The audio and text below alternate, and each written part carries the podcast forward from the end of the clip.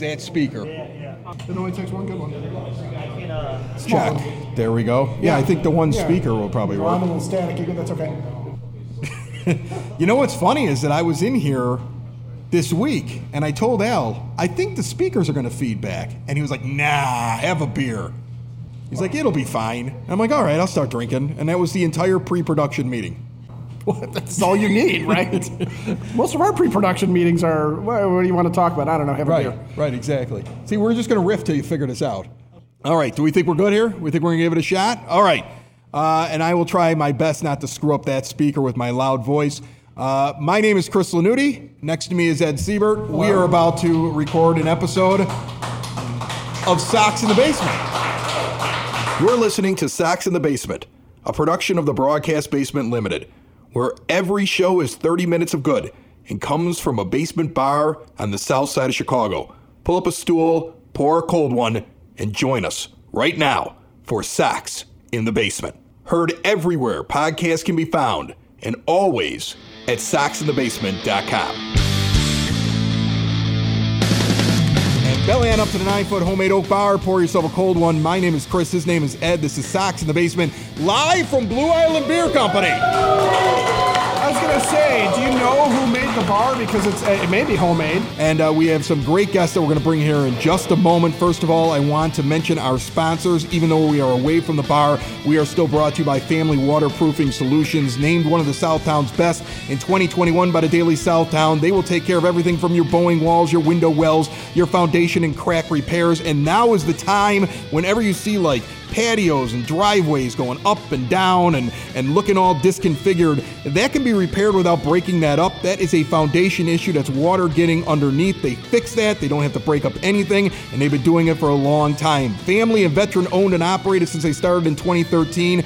24 7. Give them a call. Mention Socks in the Basement. You get a deep discount. 708 330 4466. See what a difference a family makes at familydry.com. The White Sox are on the TV right now as we do this show, and they are trying desperately to win five out of eight against the Indians and the Twins on the road. And before we bring in our guest here, Ed, um, I have to ask you, and, and by the time this airs, it'll be airing over the All Star break. People will be sitting around listening to it. They're going to know are the Sox 500?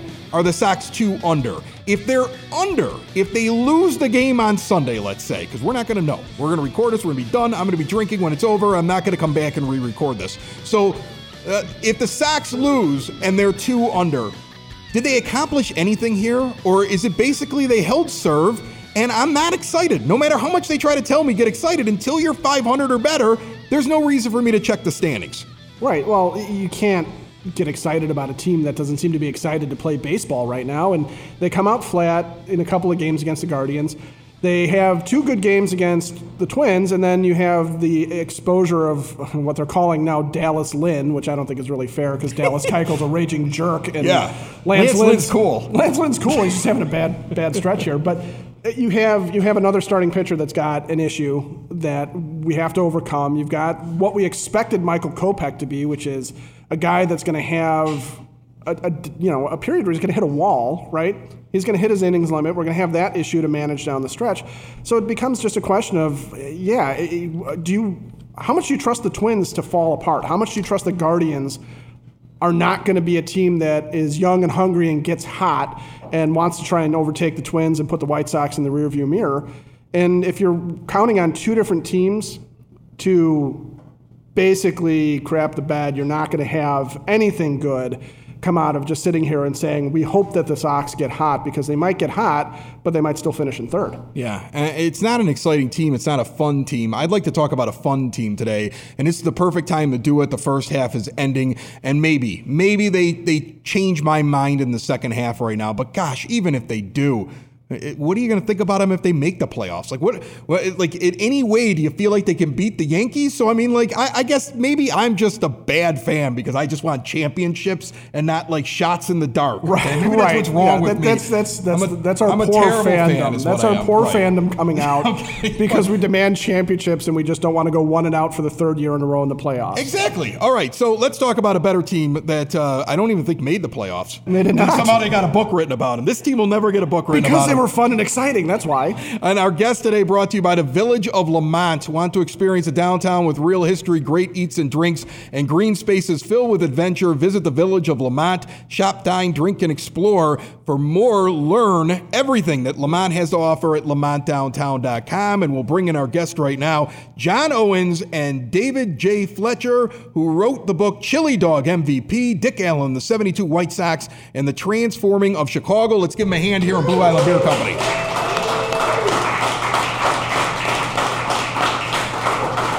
And already, I mean, like the first comment that they gave me was, Wow, those are some big microphones that you guys have. Like, they were like, what the, what the heck is this operation that we're doing? Guys, welcome to the show. How are you? Thank you. Glad to be here. Yeah, we're really glad to hear, be here and also be at the Blue Island Tavern. Do you have a favorite beer here? You know, as, as we kind of settle into this interview, is there something that you, you're drinking a Diet Coke? Well, I'm going to bring some beer home. So I'm going to, I'm going to, you know, make sure that Allie gets taken care of like that. As long as you have the Sox in the Basement koozie around your, uh, I- your can. I do. That's all that matters. That's, that's all right. that matters. So, so there's a lot to unpack inside of this book. But I guess the first thing that I always want to ask about Dick Allen, and the book's not just about Dick Allen. I want to jump into that right away. The book is like he's he's just the figure, right? Like he's the face of that time period. Why is he the face of that time period? I mean, like I can listen to my dad wax poetic about Dick Allen and the you know Southside Hitmen and the red pinstripe jerseys, but it really just sounds like an old guy telling me stories. I don't know anything about it. Tell me why he's such a big deal. He's such a big deal because he arguably was one of the best players. Not argue, he was one of the be- best players, and arguably was perhaps the best offensive force within his time period, 1964 to 1974. Maybe Hank Aaron was better, but he was a five-tool player, an exciting five-tool player who, uh, uh, because of you know uh, uh, uh, exterior forces, was forced to bounce from team to team, and ended up with the White Sox. The White Sox were lucky enough to get him in, in exchange for Tommy John in late 1971. And you know the reason he's important to us is because he really helped save this organization for this city. He and other you know uh, other uh, people on the team like Harry Caray and Nancy Faustin, the owner, John Allyn. Without these people, we wouldn't be sitting here today talking about probably a better Sox team than that 72 Sox team. This Sox team probably has a lot more offensive talent, maybe a, more pitching talent. Uh, but you know the the White Sox of '72 went beyond and above what their expectations were because of because they had you know Dick Allen, one of the best players in baseball, on their team. Well, and- we're 50 years removed from the 1972 Sox, right? So fans today know how bad we've got it, quote unquote. I, you know, bunch of pessimists on the South Side, but the angriest fan base in America. Let's be honest. We we just don't believe in anything. I think that they were up three games to none on the Astros, and everybody in the house still believed that they were somehow going to screw it up in 05. Like that's what this fan base is. So in in that era, in 71, 72, 73, so when Dick Allen comes in 72, like what's what's the context for, for what the fan base would have been feeling back then? I mean, because right now we just we complain that we complain that we've had one World Series in the past 20 years. Well, I think to answer the first question, which will lead to your second question, is Dick Allen was Michael Jordan before there was Michael Jordan. He Yeah. electrified the fan base. He brought the fans back to Comiskey Park. What we talk about in this book, John and I, is how moribund the team was. They were one leg out of Chicago, an important civic organization, institution. We had lost the Stockyards, and we were about to lose the White Sox. The fans that they drew were horrible attendance. 1970, around 500,000 fans. They were a terrible team, 107 and 108 losses. They're absolutely lousy. And so this was a complete turnaround. And the Sox, you know, ended up hiring Harry Caray. They got Nancy Faust to start in 1970, and then the magic came when Dick Allen came in 1972. So the fans came back. Comiskey Park was the place to go. Suddenly the Cubs were below the fold. It was happening at White Sox Park, and that's what it was called then. Yeah, well, I, I enjoy any time the Cubs are below the White Sox, so that's a good Right. thing. But, uh, but let's get into that because, as we said at the beginning, Chili Dog MVP is not just about Dick Allen. I mean, he's, he's a he's a great figure, and as you said, he's the star. He's the star of your book, like he was the star of the '72 team. Tell me a little bit about Nancy Faust and why she means so much in this book when you're talking about the '72 team. Well, Nancy Faust is important because she was an innovator, and she, she was one of the many innovators on the in, in, with the Sox right now, or, or in 1972. She um, she was hired in 1970. She was only 24, 25 years old, and she immediately began changing the whole concept of stadium entertainment. She did that by doing things like, you know, playing uh, what eventually became known as walk-up music. She'd have individual music for all the different players. Did she create that? She created that. That's interesting because all of baseball does that now. All of baseball Yeah. does that. and Heck, Nancy Yoán. Moncada makes his own. Right. Yoán Moncada sings his own walk-up music while he hits under 200. It's amazing. if I, I could hit under 200 and make up a song, Tells you he needs a batting cage instead of a microphone, but that's a, you know. So Nancy should be credited for that innovation besides the other stuff that she did in a longer career. But she played Jesus Christ Superstar when Dick came up to the plate. And that was with the invention of walk-up music.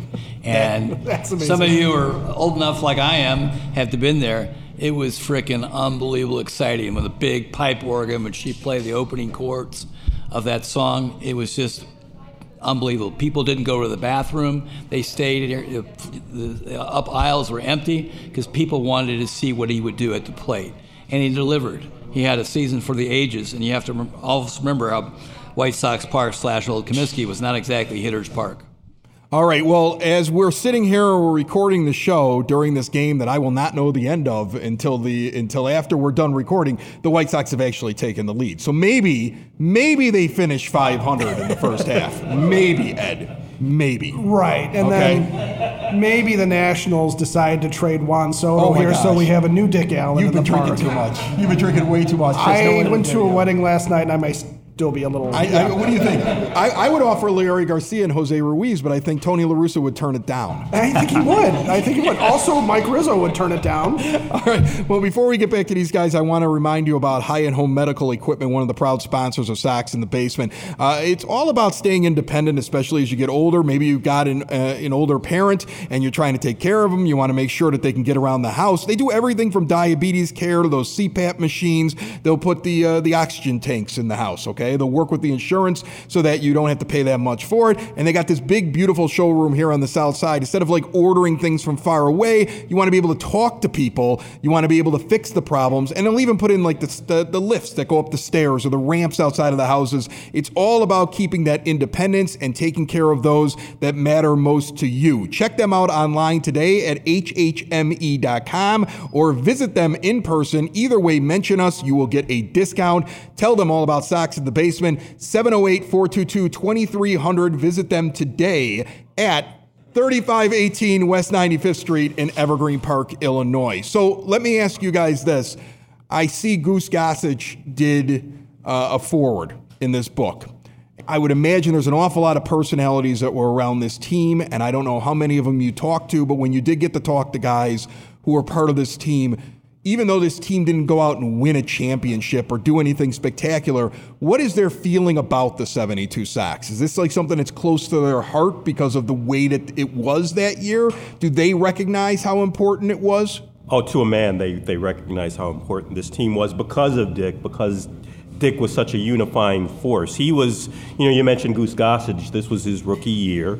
Um, a, a phenom who threw 100 miles an hour, which was not, uh, not, uh, it, it- which was unique back then. Goose credited Dick with, you know, really helping shape him as a pitcher by doing things like pitching inside, um, not being afraid to intimidate a hitter. You know, pretty much to a man, everybody on this team, you know, knew how you know important this team was, primarily because of Dick and because of people like Chuck Tanner. Um, it wasn't an overly talented team. You had uh, you had Dick uh, at first. You had Bill Melton at third, who was had uh, won the, uh, the was a home run champion uh, in 1971, but he was injured for much of 1972. You had Carlos May, great line drive hitter. But other than that, you didn't really have a lot of offense. And on with pitching, you had the great Wilbur Wood, who was a 20 plus game in the middle of a unprecedented four year stint where he won 20 games every year. He had a, a, a Stan Bahnsen, who was acquired from the Yankees, uh, who was a great fastball, curveball pitcher. And then you had Tom Bradley, but uh, it was a three-man pitching rotation basically that uh, that was the innovation of another great person who we talk about in the book, Johnny Sain, the pitching coach, uh, best known Spahn and Sain, Pray for Rain. Uh, he was a famous uh, pitcher for the Boston Braves, but he was also a unique mind as a pitching coach. Um, so he really helped shape uh, that pitching staff.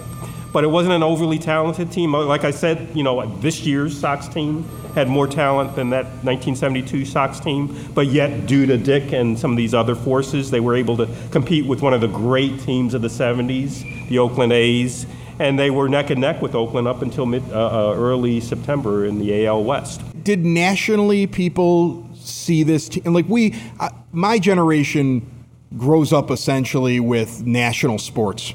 Like ESPN is beco- coming into its own, right? And so you're seeing the highlights of every team around baseball. But uh, it, to me, if you didn't end up on Sports Illustrated or if you didn't end up like uh, somehow in a national broadcast because something amazing happened in the game, you really couldn't keep track of all the teams in baseball. So did did any was this just a Chicago thing or did did, did people take notice of this around the country? It was uh, take notice around the country. First of all, you have the very iconic Dick Allen Sports Illustrated cover with him juggling the balls with with the heater in his mouth, which he regretted before he died. Right. I mean, Timmy uh, Anderson says he's cool, but Dick Allen's cool. So you had yeah. he was. They, they, they Sports Illustrated about four or five features on the team that year on Wilbur Wood, on Bill Bill Melton. They were the team. They were the buzz. And the Ebony did a big feature uh, on Dick. The White Sox were the number one road attraction in the United States. Really? So like people like they were coming to town and it was like people wanted to see this. They wanted to see them. Especially the White Sox came back from eight and a half games in seventy two at the end of July and had a one and a half game lead at the end of August. And we thought we were gonna we were gonna win it. The problem we didn't have Melton. Uh, John Allyn, the owner, didn't have much money to get some uh, late additions to the team, and they sort of faded. Uh, but they, they, they hung up hung, hung up there. They were only two and a half out till uh, September 23rd. Uh, you know, they, they, you know, with a little turnaround, they could have could have done it. Uh, there was some clutch hitting that they they blew. Uh, Wilbur Wood missed six opportunities to uh, win his 27th game, and he didn't. What is 27th game? I mean, even that sounds almost foreign. 27 games. I mean, I, we, in an era when people like like like pitch five innings and they tell you it was a great start, and like there's applause in the background because the Sox are piling on runs. Like nothing yes. was happening till we did this podcast, right? like nothing was happening, and now they're beating the crap out of the Twins at Target Field. Which means call Mr. Reinsdorf and tell him to have us, I guess, take right. over play by play. Right. what other this, yeah. what other podcast starts broadcasting and produces runs like Sox in the basement? Okay you, you, guys really have a lot of fun here. I like it. I think again about Wilbur. He pitched 376 and two thirds innings. It's crazy. Oh he pitched 27 percent of the innings for the White Sox that right. year. If a guy if a guy pitches 200, he's like a superstar in Major League Baseball right now. He makes he makes 300 million dollars over 10 years. That's Mark Buehrle's entire Hall of Fame candidacy, isn't it? He's kind of the last guy that's going to pitch 200 innings it's crazy. a bunch of years in a row. It's crazy. And he, Tom Bradley, Stan Bahnsen, and Wilbur Wood pitched started 130 of 154 games. It was a shortened season because of the stripe. That's unbelievable. So let me ask you guys. We'll get away from the book here for just a second because I just I, I love talking to White Sox fans and getting their take on everything that's going on with the current team. And how about we talk about the current state of baseball?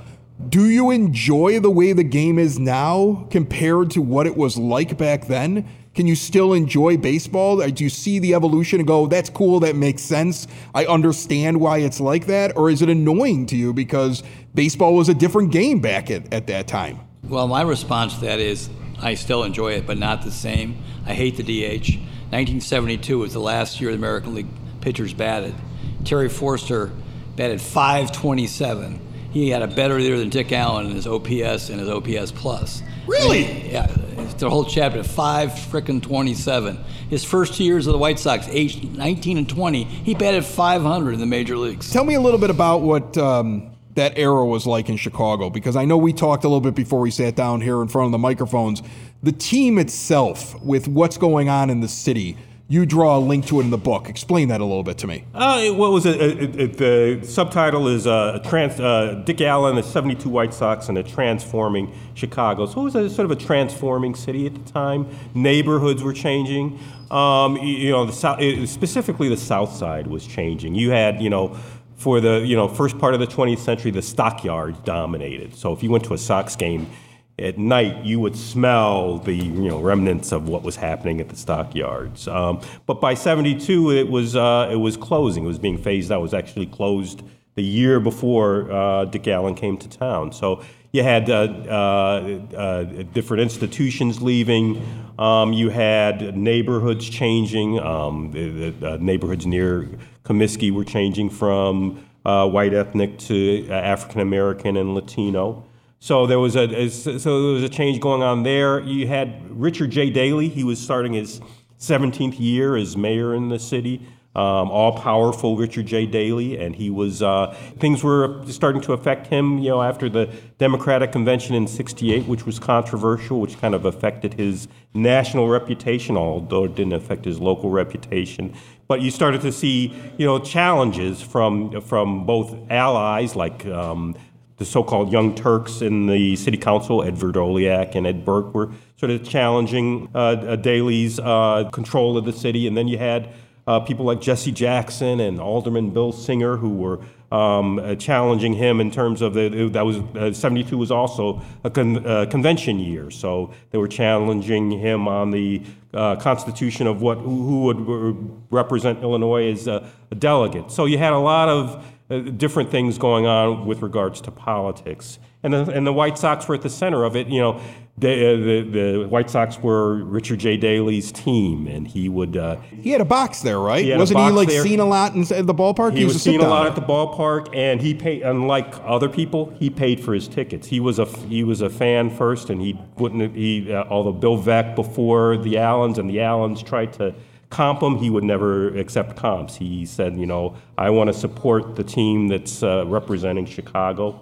So, um, so he was he was the number one White Sox fan in the city. It's really interesting. It's interesting that you can write a book and you can see all these different things that are going on in the periphery, and also talk about like a, a figure like Dick Allen and this and this team that I don't think every White Sox fan, especially the younger ones, really know about or understand the significance the way that you're talking about them. We're here at Blue Island Beer Company doing Sox in the basement. We're we're very happy to be here. We're enjoying uh, the fine brews that they have. We also have a brewery that supports Sox in the Basement. That's one of our fine sponsors. The official brewery of Sox in the Basement is Hailstorm Brewing Company, located in Tinley Park at 8060 186th Street, right off of 80th Avenue. They have highly acclaimed new brewer Will Turner out there, decades of experience. He is tweaking their classic styles and innovating new beers of his own, and they have a big tap room. It, it, like here, this this brewery here is cool if you're looking for cozy, and I love cozy. I come into this brewery all the time for cozy.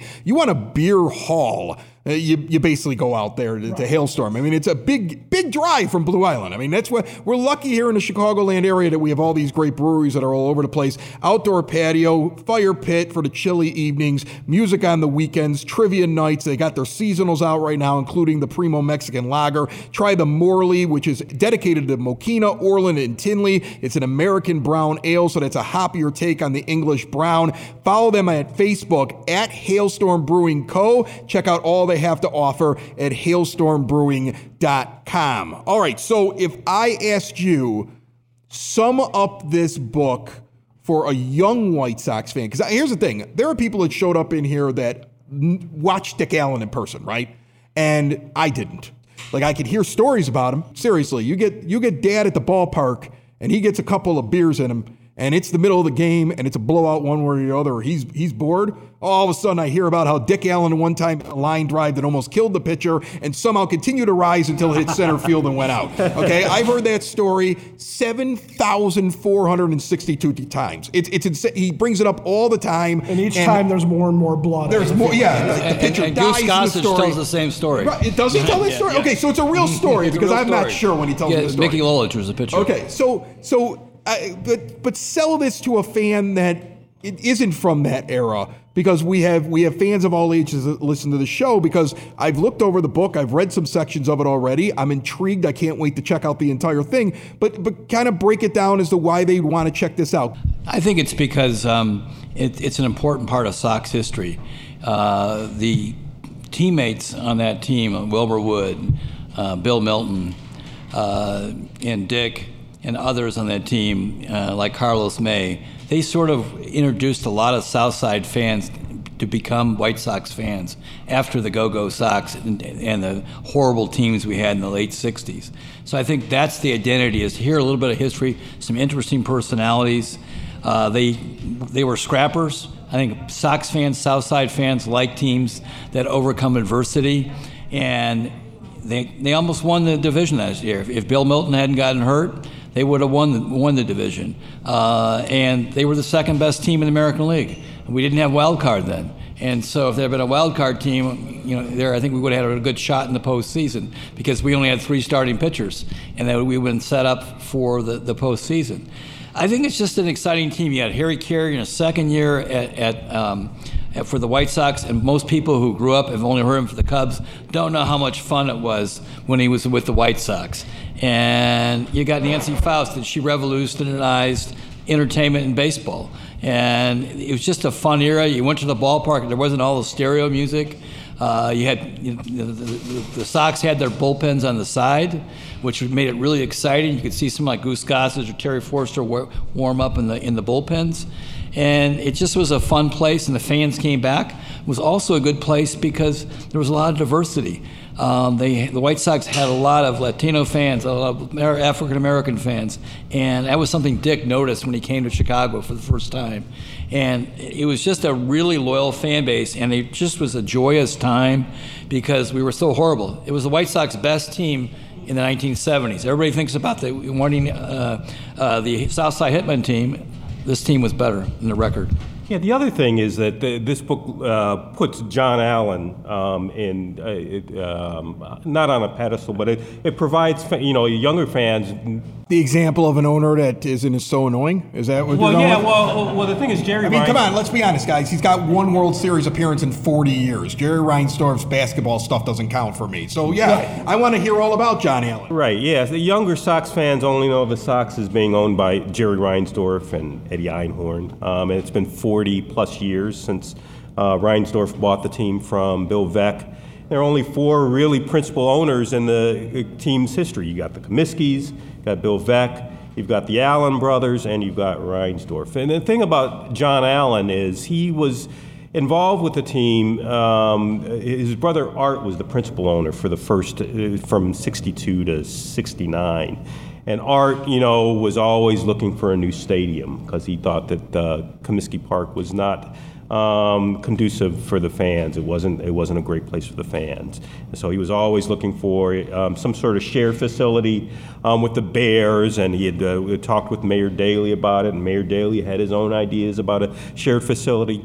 But John Allyn, when he bought the team from the from his brother, when he took over from his brother, his brother was prepared to sell the team to Bud Selig, and Bud Selig was prepared to move the team to Milwaukee. And this was in 1969. They had already played games um, in County Stadium in 68 and 69 as a home team. So it was going to happen. It was a done deal. It was a handshake deal.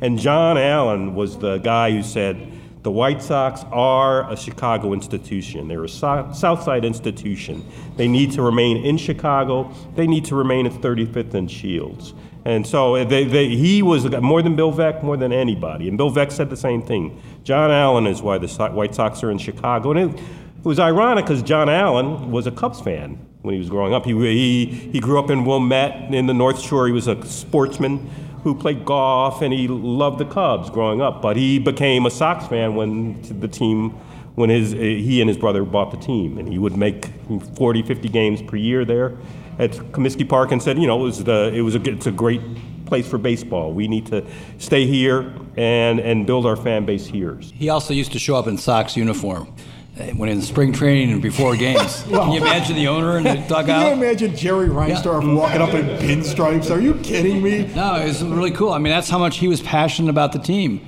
He had a passion for the team, and he had a, a, a goal to keep the Sox a Chicago institution. And as Sox fans, we should all thank him for that. So, do you think fans it, it, of any generation, not just the ones that saw this team, that this team would be more celebrated and we would know more about this era if they had actually won that year?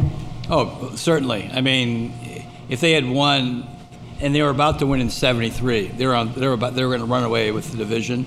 Dick Allen was on pace to be repeated as the MVP. I mean, the, the fan base exploded. They sold more tickets. They got their radio deal black with WMAQ.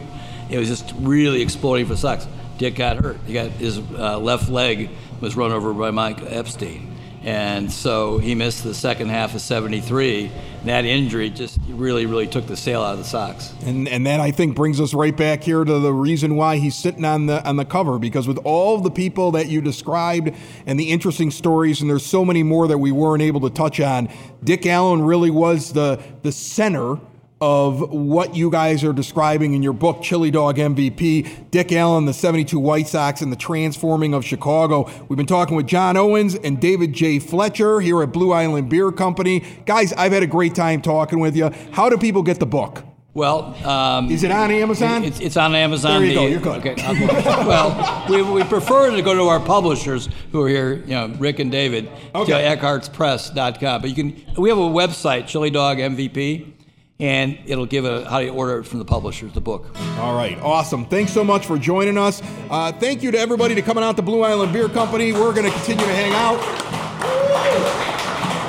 I don't know if that applause is for us or the fact that the White Sox are up four to nothing and maybe salvaging their season right here as we did this broadcast. Jeez. And all of it is due to the live podcast from Sox in the Basement. Thank you, everybody. In the basement. Sox in the basement. Sox in the basement. Sox in the basement. Heard everywhere podcasts can be found, and always on soxinthebasement.com.